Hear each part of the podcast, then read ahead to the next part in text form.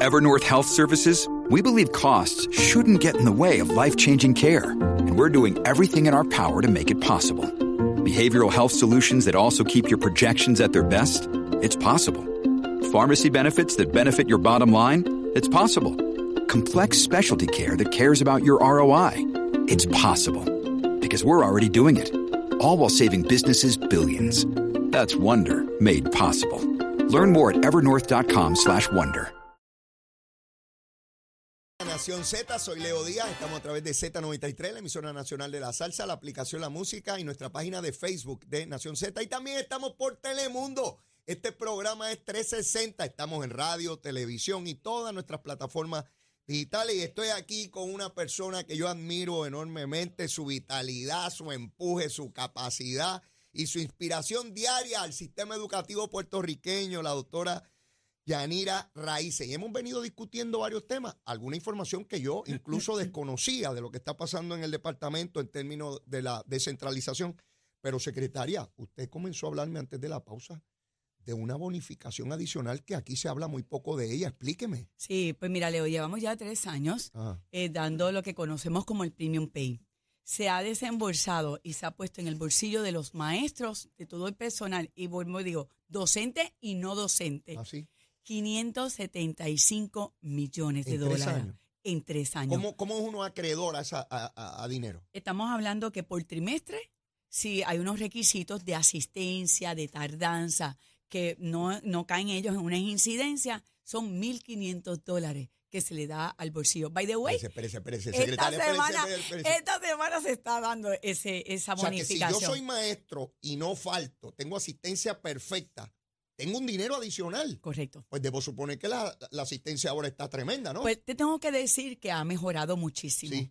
Ha mejorado y e- esa era parte del incentivo, dar, ¿verdad? Eh, eh, estimular y, ah, mira, Claro, para que claro. tú estés, así que eh, en la sala de clase que llegues ¿Qué, tempranito. qué- qué cantidad es la máxima por trimestre que soy acreedor? Uf, bueno, 1.500, 1.500 dólares adicionales. O sea, hubo un aumento de mil dólares, que ese es fijo, correcto. que son 12 mil dólares es al año, correcto, y puedo llegar hasta 1.500 adicionales por trimestre. es correcto.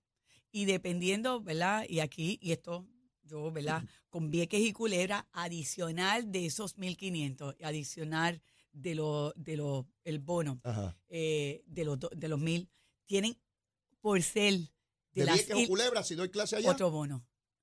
Tienen Wow. otro bono de mil dólares. de mil dólares, trimestral Sí. también. Eh, eh, no, ese es adicional de los mil eh, mensual. Sea, que ese maestro que está en Vieques y Culebra recibió Sí. dos mil dólares Sí, mensuales. eh, buscando reconocer, oye, O sea, 24 mil dólares más al año. exacto.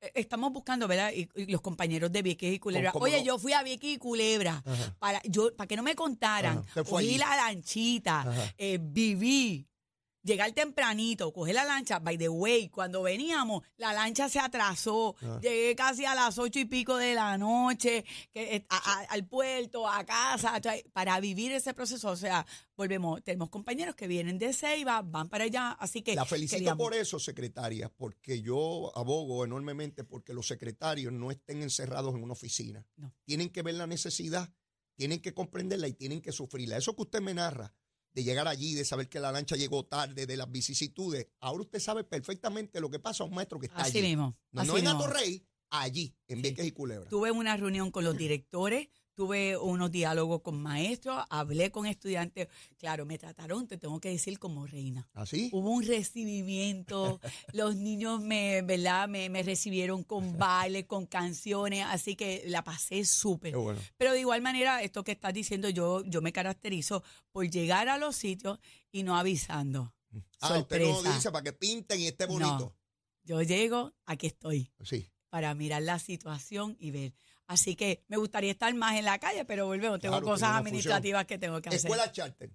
¿Cuál es su posición con relación a la escuela charter? Veo unos sectores aquí que critican cuando se cierran escuelas, que se han tenido que cerrar lamentablemente por la baja poblacional eh, eh, y la falta de natalidad y la baja y toda esa cosa.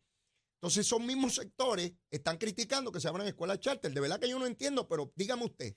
Mira, ¿Cuán provechosas son estas escuelas? yo te digo, yo me siento muy cómoda con lo que establece en la ley con las escuelas alianza. Eh, tenemos 12 escuelas alianza. Hay una organización, yo me reúno con ellos mensualmente. Solamente hay 12 escuelas charter. 12. La ley establece que es el 10% y nosotros tenemos 856 escuelas, así Ya. que lo que podemos llegar, hasta el momento son unos 80 y pico escuelas como tal, pero en Solo estos hay 12. momentos hay 12, hay varias en tránsito para entrar, eh, ¿verdad? Se hace una propuesta, se, se analiza la propuesta y van entrando. Te tengo que decir que volvemos, yo lo veo como una alternativa.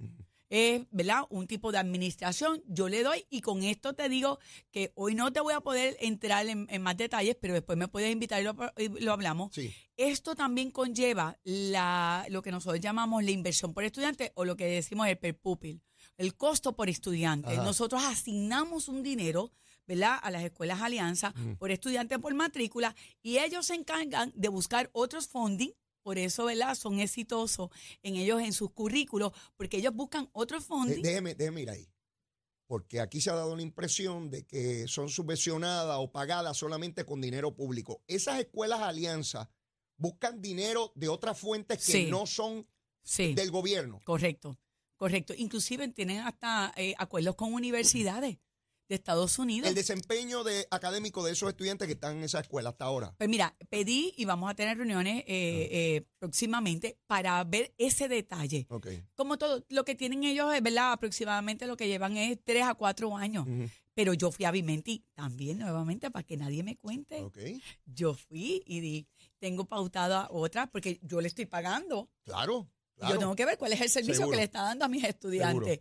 Así que fui a Vimenti, espectacular.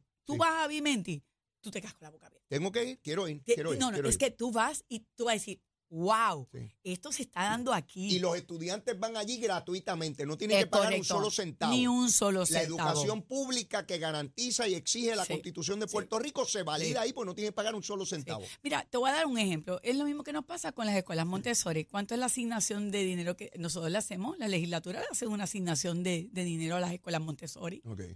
De 7 a 8, de 7 a 10 millones de dólares se le hace. Y, ¿verdad? Ellas podrían, es más, yo las veo como hasta mini- tipo mini alianza, porque se le da una asignación. claro. Ellos, y es como, yo le digo como una APP, una ah, público-privada, Ok. porque nosotros también contribuimos, tienen ellos su asignación, ellos lo administran, Montessori administra. Y de ahí, pues, ¿verdad? Se va trabajando el, el modelo Montessori.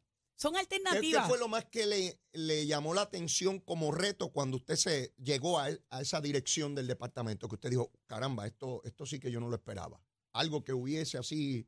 Pues mira, eh, y, y tengo que confesar, este, es- yo siempre he estado muy envuelta. ah, Vengo de nivel central eh, y pues, oh, los compañeros me llamaban ajá. para preguntarme o para consultarme, de- aunque yo estaba de regional, Mm. Sí, sí. tenía todavía ese contacto, así que eh, lo que sí te puedo decir es eh, la parte eh, de yo como secretaria, yo soy académica. Si tú me dices, Yanira, ¿cuánto tú, cuánto es el por ciento? Pues uno dice, ah, pues mira, yo te diría, yo soy un 70 eh, académico Ajá. y un 30 administrativo. y hay cuestionamientos con eso, que si debe ser totalmente académico o totalmente administrativo. Yo creo que es una buena combinación que debe de haberse. Y recordar que educación, ¿verdad? El presupuesto está en función a lo académico. Así que, eh, oye, tenemos aproximadamente 12 millones de dólares corriendo en muchos proyectos académicos. Secretaria, cuando usted fue evaluada por la legislatura de Puerto Rico, fue acompañada por una gran cantidad de alcaldes eh, de, los dos partidos políticos en Puerto Rico. Eh, me llamó la atención la manera en que se expresaban positivamente de usted, favoreciendo su nombramiento. Hoy, la relación con esos y los demás alcaldes de Puerto Rico que son vitales y ahora con esa descentralización que ellos van a formar parte de esa estructura. Sí. ¿Cómo sigue la relación de usted con, y la comunicación con los 78 alcaldes y alcaldesas? Pues mira, yo te tengo que decir, yo abierta, eh, siempre en diálogo continuo, yo le agradezco a cada alcalde, no importa el color, porque volvemos a la educación, somos todos, los niños no tienen color.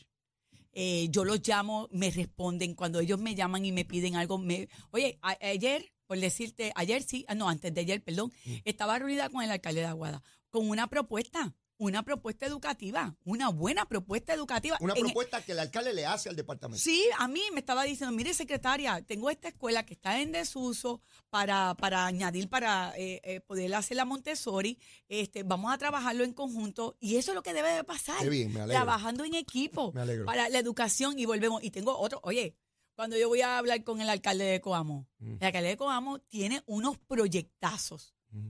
O sea, eh, todos los alcaldes, vuelvo y te digo, oye, el de tu abaja, o sea, eh, eh, bien metido en las escuelas. Sí, sí. Orocovi, o sea, vuelvo y te digo, Son, son alcaldes, los que usted me ha mencionado, con mucha conciencia de lo que es la educación. Oye, Juana Díaz, fui hace también, te- vuelvo y te digo, tengo que decirte que los alcaldes, eh, y me encanta cuando me dice, deme número. Oye, Maunabo yo estaba también reunida con el alcalde, y me encanta cuando me dice, no, vamos a hablarlo en número.